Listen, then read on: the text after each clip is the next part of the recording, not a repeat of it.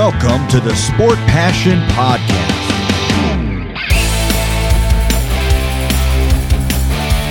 And here is your host, Lars Marendorf.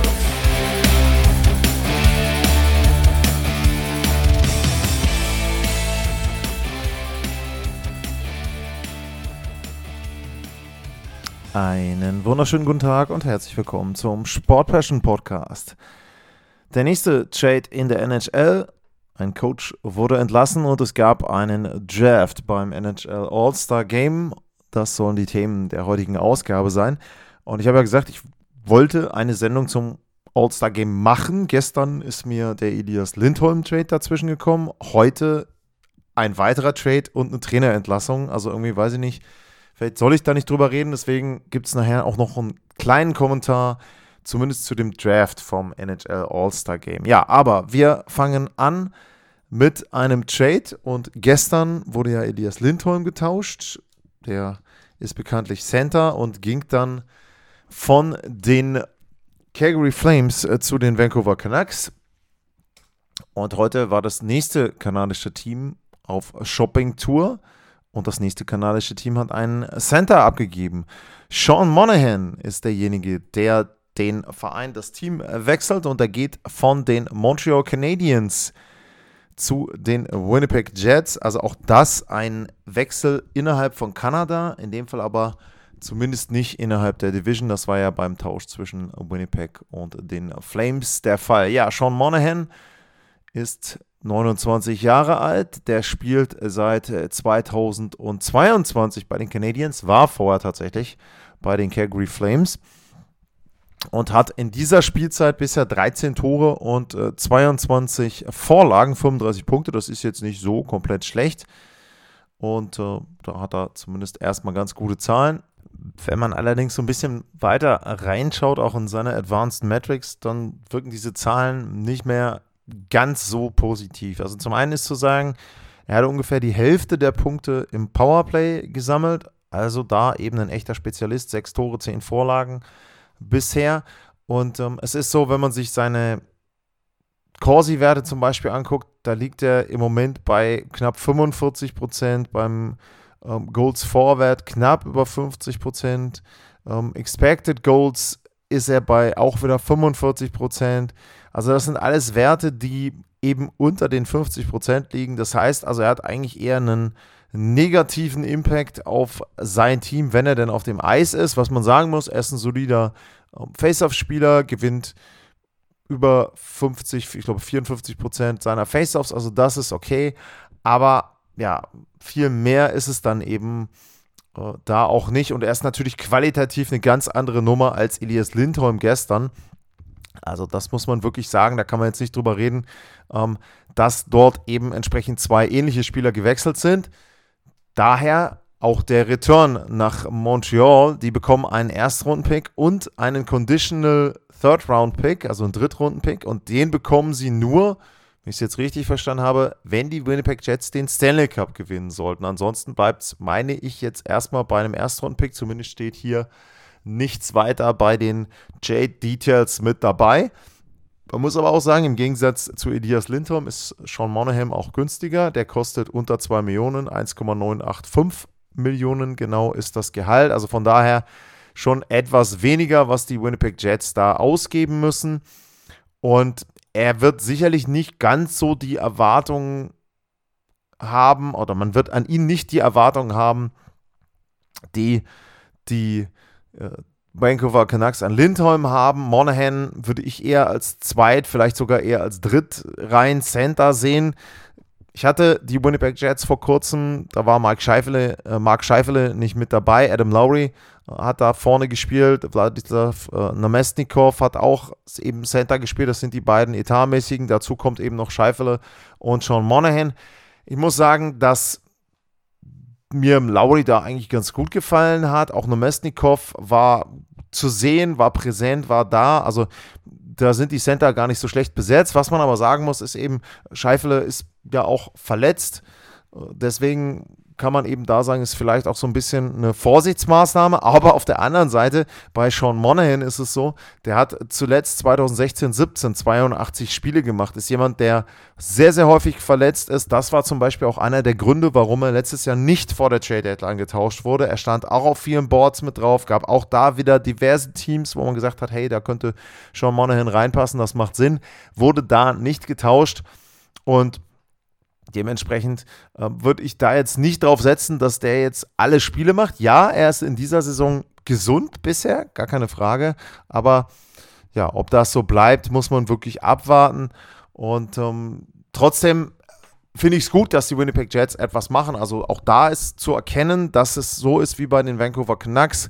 Die Jets sagen, hey, wir haben eine überragende Saison. Conor Hellerberg spielt richtig, richtig gut. Wir haben ein gutes Team. Wir haben viele Spieler dazu bekommen. Dazu gibt es übrigens nachher noch was anderes. Äh, Im Pierre-Luc Dubois-Trade haben wir viele Assets reinbekommen. Wir haben unsere Reihen besser zusammengestellt. Wir sind tiefer geworden und wollen jetzt das Ganze noch ein bisschen mehr auf solide Füße stellen und sagen, okay, wir haben auch für einen Ausfall jemanden, wir können variieren. Das habe ich ja gestern bei Lindholm schon gesagt. Monahan wird nicht ganz so sein. Also bei 5 gegen 5, Achtung, Achtung, äh, da wird es gefährlich. Im Powerplay, sicherlich kann er damit helfen. Wie gesagt, falls mal ein Center ausfällt, ist er zumindest eine Variante dann, eine Möglichkeit. Er kann auch Flügel spielen. Ähm, hat er zumindest schon gemacht. Von daher auch da so eine gewisse Flexibilität. Aber naja, so richtig, ähm, wie gesagt, ist nicht die gleiche Klasse hat auch dann ähm, keinen Vertrag mehr im nächsten Sommer. Von daher auch kein großes Risiko für die Jets. Sie haben was gemacht. Er ist sicherlich nicht oberste, oberstes Regal, aber da wäre auch die Frage, was ist da möglich gewesen? Ähm, vielleicht hätte man da einen Jake Günzel als Flügelspieler eher holen müssen, aber Center-Position gab es mehr Need für die Winnipeg Jets. Dementsprechend haben sie da gehandelt. Wie gesagt, grundsätzlich finde ich es gut, dass die Vereine was machen, dass da auch sozusagen versucht wird, all in zu gehen. Da wird versucht, den Titel zu gewinnen. Es wird nicht gesagt, hey, wir lassen das einfach so, sondern auch da wieder relativ frühzeitig, auch ein paar Wochen vor der Trade Deadline. Vielleicht eben auch mit dem Hintergedanken, hey, Moment mal, wir schnappen vielleicht den Fs Sean Monahan weg, wobei ich glaube, dass er Colorado nicht so ganz gepasst hätte. Vielleicht schnappen wir ihn einem anderen Team weg in der Conference. Dementsprechend ich finde es gut, was die Jets gemacht haben. Für Montreal kein großes Ding. Erstrunden-Pick bekommen für einen Spieler, der äh, rausgeht aus äh, Montreal sowieso im nächsten Sommer. Also da finde ich schon, ähm, dass sie das gut gemacht haben. Es kam bei Twitter die Frage, das finde ich übrigens äh, mega, muss ich gleich mal einmal drauf eingehen, wer das denn alles war. Ich finde es gut, ähm, dass er da interagiert. Also Lars-Mar, auch da, wenn ich zu den Trades ein bisschen was schreibe, sehr, sehr gerne eure Meinung. In dem Fall ist es äh, Bob Gross oder Ed Gross Bob äh, mit der Frage, damit haben die Habs, oder mit dem Kommentar eigentlich, damit haben die Habs die Playoffs wohl abgeschrieben. Äh, Würde ich sagen, nicht zwangsläufig, aber sie werden nicht alle oder versuchen nicht alles, um in die Playoffs zu kommen. Ich meine, man muss jetzt ja auch mal realistisch schauen, wie sieht die Tabellensituation aktuell aus. Äh, Montreal ist jetzt im Osten das drittletzte Team, 48 Punkte. Und die Red Wings, die im Moment den zweiten Wildcard-Platz belegen, die haben 58. Und dazwischen liegen 1, 2, 3, 4, 5 andere Teams. Also nicht nur diese 10 Punkte wären zu überholen, sondern auch noch fünf andere Teams. Sehr, sehr unwahrscheinlich. Dementsprechend kann ich schon verstehen, dass ein Team, was im Moment in einer Phase ist, wo sie lernen, wo sie eben versuchen, besser zu werden, was ihnen ja auch gelungen ist, gar keine Frage, ne? wenn man den Rekord jetzt sieht und wenn man auch sieht, die Verbesserungen, zu, vor allem zum Beginn der letzten Saison, ist Montreal besser geworden und dementsprechend, warum nicht sich jetzt einen Erstrunden-Pick holen für einen Spieler, der im Sommer sowieso geht. Also das kann ich da schon voll nachvollziehen aus Sicht der Canadiens. Dann hatte ich eben erwähnt, dass es ja den Pierre-Luc Dubois-Trade gab und der ist bekanntlich nach Los Angeles gegangen und die Los Angeles Kings, die waren zu Saisonbeginn eines der besten Teams der Liga. Die hatten einen neuen NHL-Rekord aufgestellt. Elf Siege zu Saisonbeginn, auswärts in Folge. Ja, und das Ganze ging bis Ende Dezember. Und Ende Dezember standen sie richtig gut da. Da hatten sie einen Rekord von 20, 8 und 4, 44 Punkte. Das war da Platz 3 in der Pacific, aber trotzdem sehr, sehr gut. Sie hatten sieben Punkte Vorsprung auf Seattle, die lagen auf vier und auf die Edmonton Oilers zum Beispiel hatten sie elf Zähler Vorsprung. Das war die Situation der Los Angeles Kings zu dem Zeitpunkt. Und wenn man sich jetzt die Standings anschaut, dann sind die Kings bei 56 Punkten. Das heißt, sie haben seit Ende Dezember zwölf Zähler geholt. Das ist ziemlich mau. Und die Edmonton Oilers, die haben mittlerweile drei Punkte mehr als die Los Angeles Kings und drei Spiele weniger. Das heißt, man kann auch da davon ausgehen, so wie die im Moment spielen, sind es dann sechs Punkte, die sie holen. Sagen wir mal, sie holen halt nur vier Punkte, aber dann wären es bei gleicher Bilanz plötzlich sieben Zähler Rückstand aus den elf Vorsprungen. Das heißt, sie haben allein auf die Oilers in dem Zeitraum seit Ende Dezember 18 Punkte verloren. Und einer der Gründe, warum sie so viele Punkte verloren haben, das ist die Torhüterposition. Das ist die Leistung von Cam Talbot. Der war sehr, sehr gut unterwegs und ist ja auch zum All-Star-Game geschickt worden. Das war also auch so ein bisschen, ja, jetzt auch wieder eine komische Situation. Gestern Nacht hat man ihn gesehen in diesem Draft. Und heute fliegt sein Trainer. Und einer der Gründe ist ganz klar auch das Goaltending. Also Cam Talbot ähm, hat in den letzten Wochen überhaupt nicht gut gespielt. Wenn ich jetzt mal hier auf seinen Rekord gucke, dann sind das, Moment mal, drei, sechs. Es sind tatsächlich zehn Niederlagen in Folge. Der letzte Sieg von ihm war vor Weihnachten gegen die Calgary Flames, seitdem alle zehn Partien verloren. Und da ist natürlich so, dass er Mitverantwortung trägt dafür für diesen Absturz. Aber es ist nicht nur so, dass er die Verantwortung trägt, sondern auch die anderen. Und ganz bemerkenswert gab, war, es gab letzten Mittwoch von Drew Dowdy eine Aufnahme nach dem Spiel aus der Kabine. Da hat er gesagt, wir haben hier Leute im Raum, die sind, die machen sich eher Gedanken über sich selber und über ihre Punkte und über solche Dinge als über das Spiel. Und der hat richtig seine Teamkollegen kritisiert. Die hören das natürlich auch, die hören das danach und sehen das danach bei Social Media, gar keine Frage. Und das war natürlich auch Absicht von Drew Dowdy. Er hat ausdrücklich auch die Coaches und den Coach da in Schutz genommen, aber für Todd McLellan war es das dann. Es reichte nicht mehr. Eben für ihn, er hat die Los Angeles Kings knapp viereinhalb Jahre betreut.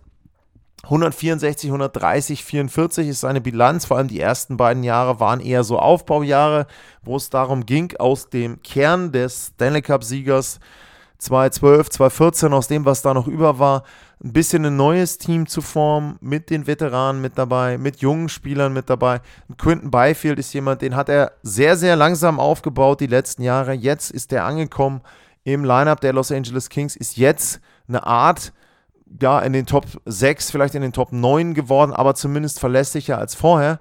Und das war zum Beispiel eine Aufgabe von ihm. Dann hat ihm Rob Blake eben Pierre-Luc Dubois, ja, ich will nicht sagen vor die Nase gesetzt, aber hat ihn geholt im Sommer. Und das war ja die große Verpflichtung und die große Hoffnung, dass sie eben mit Stärke auf der Center-Position, da sind wir wieder beim Center, dass sie mit Deneau, dass sie mit Kopitar und mit Dubois drei richtig gute Center haben, dass sie den Vorteil haben gegenüber dann vielleicht, wenn es wieder gegen die Edmonton Oilers geht, gegen die Oilers, dass sie da den Vorteil haben, dass sie drei Center haben, dass sie nicht nur die zwei haben, die sie die letzten Jahre hatten, wo sie vor allem vor zwei Jahren den Oilers Probleme gemacht haben, aber auch letztes Jahr, also es waren ja beide Male, sage ich jetzt mal, engere Playoff-Serien, einmal sieben, einmal sechs Spiele.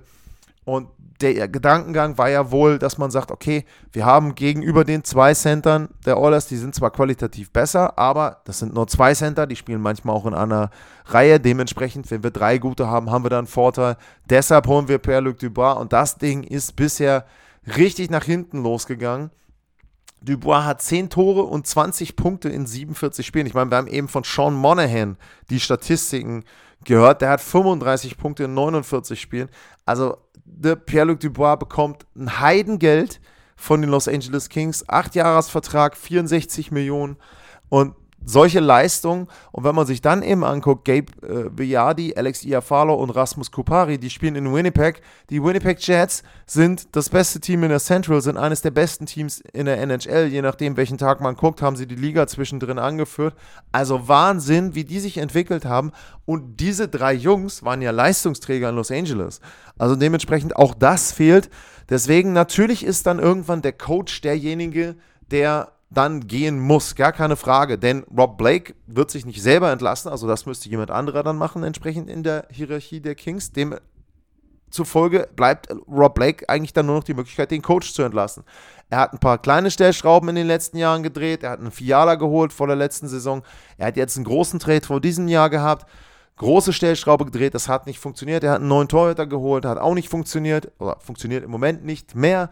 Und dementsprechend für Rob Blake blieb nur noch der Weg Trainerentlassung, Todd McLellan raus. Nur meiner Meinung nach wird auch Rob Blake stark hinterfragt werden bei den Los Angeles Kings. Das ist für mich einfach klar. Und wenn das jetzt nicht funktioniert, wenn sie jetzt nicht eben die Kurve bekommen, die Kings, dann ja, müssen sie einfach auch sehen, dass dann auf der Position des General Managers, glaube ich, auch etwas passieren wird. Den äh, Job bei den Kings übernimmt äh, Jim Hiller, ist in Deutschland ein guter Bekannter, hat äh, für die Starbucks Rosenheim gespielt, für die Berlin Capitals damals noch, als die noch existierten in der DEL hat ein paar NHL-Spiele gemacht, damals auch für die Kings tatsächlich, 92, 93, muss ja mit Wayne Gretzky zusammen gewesen sein. Und er hat auch in den letzten Jahren viel Assistant Coaching gemacht, erst bei Detroit, Toronto, bei den New York Islanders und eben seit 2022 dann auch bei den Los Angeles Kings. Äh, tatsächlich ist ja auch so, dass Marco Sturm auch einer der Assistant Coaches war von Todd McLellan. Man muss da sagen, da gab es äh, bei Twitter, glaube ich, auch die Frage, äh, Moment, einmal kurz von Julian äh, Bukovic. Ähm, zum einen ist es deiner Meinung nach die richtige Entscheidung gewesen und wer wäre der beste Nachfolger, um LA nach vorne zu bringen, in Klammern Marco Sturm, Fragezeichen. Also richtige Entscheidung, naja, ich habe es eben durchklingen lassen. Was anderes bleibt jetzt dem General Manager Rob Blake nicht übrig. Er kann jetzt nicht viel anderes machen. Er hat mehrere Trades gemacht. Als General Manager bleibt ja irgendwann dann nur noch der Coach, den du austauschen kannst. Natürlich schaut man sich in Los Angeles eben an, was ist in Edmonton passiert, nur für mich ganz andere Voraussetzungen. Also Edmonton hat auch ein bisschen Pech gehabt, da stimmten alle Werte und so weiter. Und bei den Los Angeles Kings ist es eben eher so, dass also klar, Goaltending ist eine Gemeinsamkeit, aber ansonsten ist es für mich so, dass da vieles eben nicht mehr so stimmt, dass die Spielweisen nicht mehr so richtig gestimmt haben, die Leistung eben nicht. Dementsprechend würde ich jetzt nicht darauf hoffen, als Kings-Fan, dass die irgendwann auch so eine Siegesserie starten wie die Edmonton Oilers. Die werden vielleicht besser sein, kurzfristiger Effekt. Aber für mich stehen die Kings ungefähr da, wo ich sie einordnen würde. Hinter Vegas, hinter den Oilers. Äh, und dann, ja, Vancouver ist ein bisschen eine Überraschungsmannschaft, aber irgendwo auf drei, vier, fünf hätte ich sie einsortiert in der Division. Habe ich, glaube ich, in der Vorschau auch gemacht. Ähm, ja, ansonsten, was, wer ist die Zukunft der Kings, kann ich nicht sagen. Marco Sturm kann ich auch ganz schwer einschätzen. Ich denke, es ist ein gutes Zeichen für die Assistant Coaches und deren Arbeit dass jetzt nicht gesagt wurde, man schmeißt sie alle raus. Auf der anderen Seite ist es auch während der Saison. Und wenn du nicht den hundertprozentig passenden Head Coach gefunden hast, den du haben willst, dann sagst du vielleicht, lass es erstmal die Assistant Coaches machen und einen äh, ziehst du dann eben hoch. In dem Fall eben äh, Hiller, der ja auch dann wirklich von denen äh, im Vergleich dann auch zu Marco Sturm zumindest auf der Coaching-Position im NHL-Bereich die größere Erfahrung hat auf der Assistant Coaching Position und dann ist es für mich logisch, dass man ihn dann entsprechend hochzieht und da dann ja diese äh, Geschichte als Head Coach übernimmt. Die Los Angeles Kings entlassen Todd McLellan und Jim Hiller übernimmt.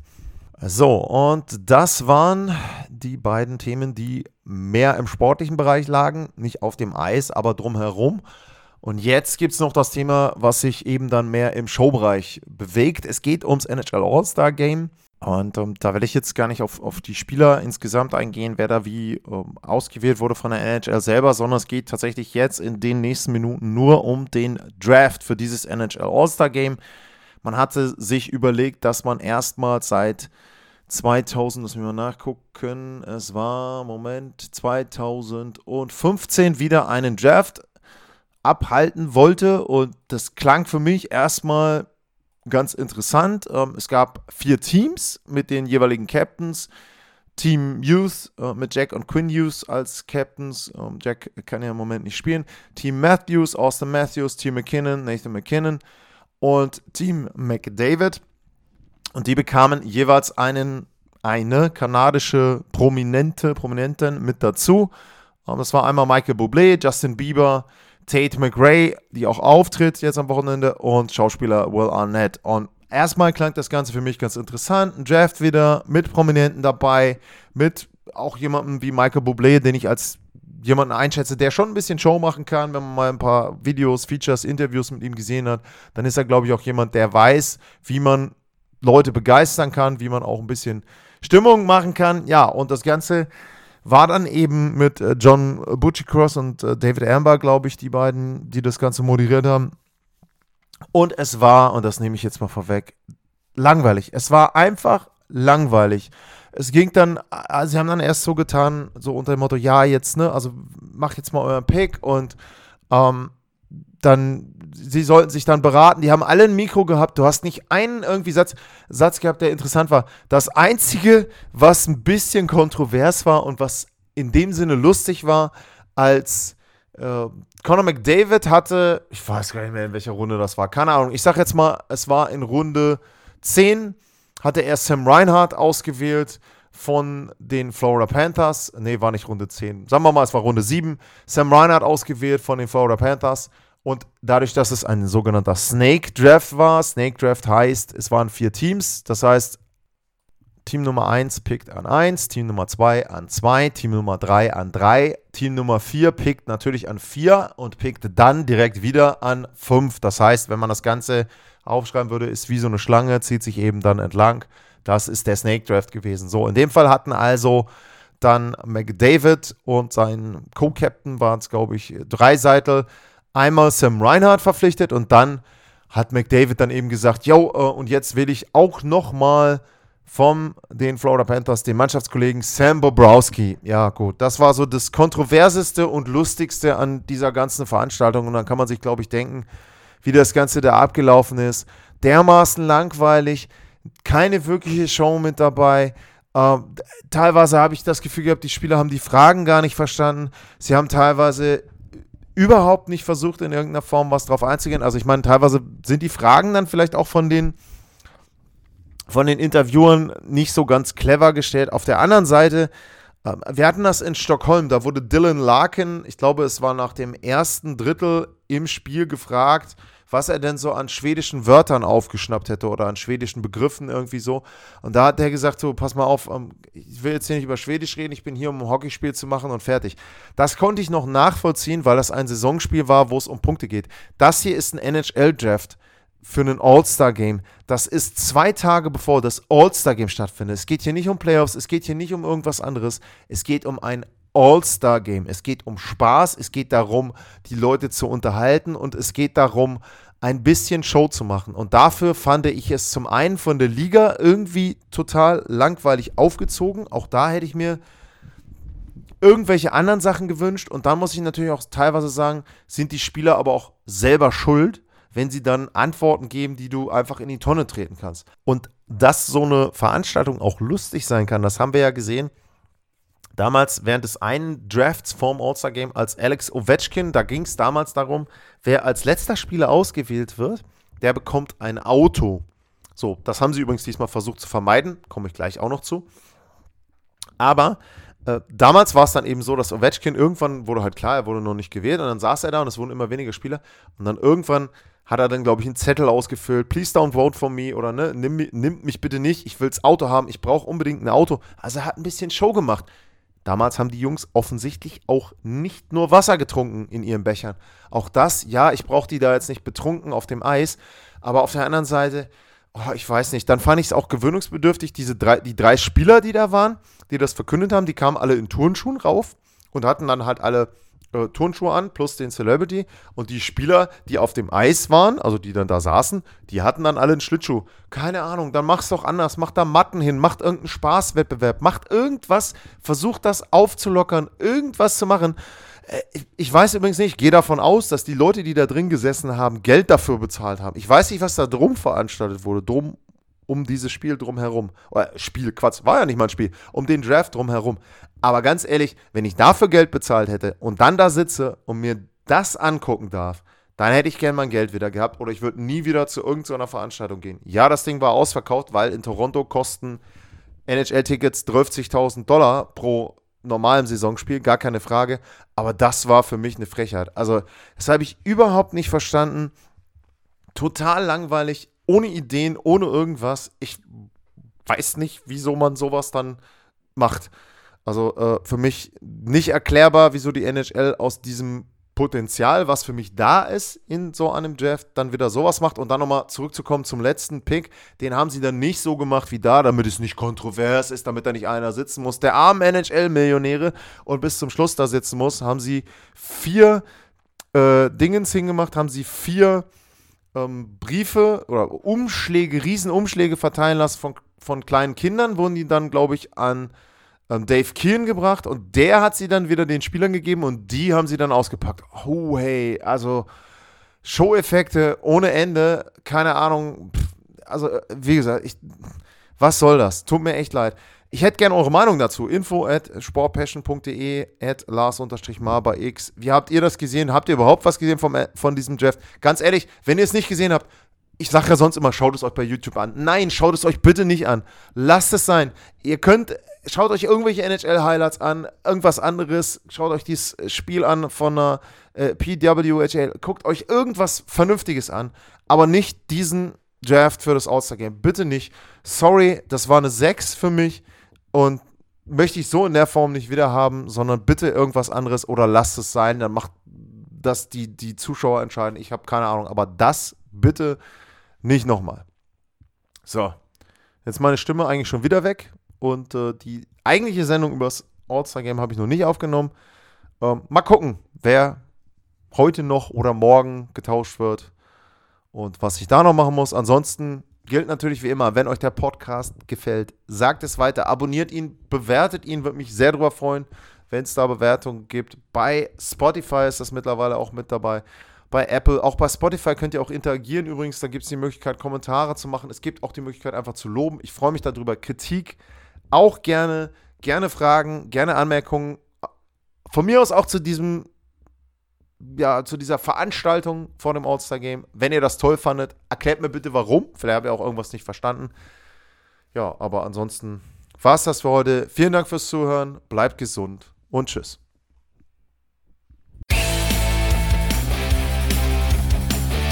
Sportliche Grüße.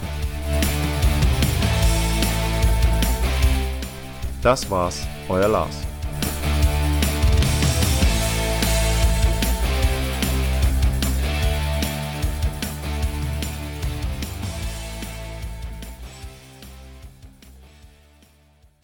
Wie baut man eine harmonische Beziehung zu seinem Hund auf? Puh, gar nicht so leicht. Und deshalb frage ich nach, wie es anderen Hundeeltern gelingt, beziehungsweise wie die daran arbeiten.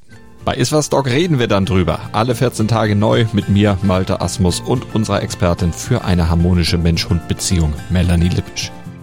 Iswas Dog mit Malte Asmus. Überall, wo es Podcasts gibt.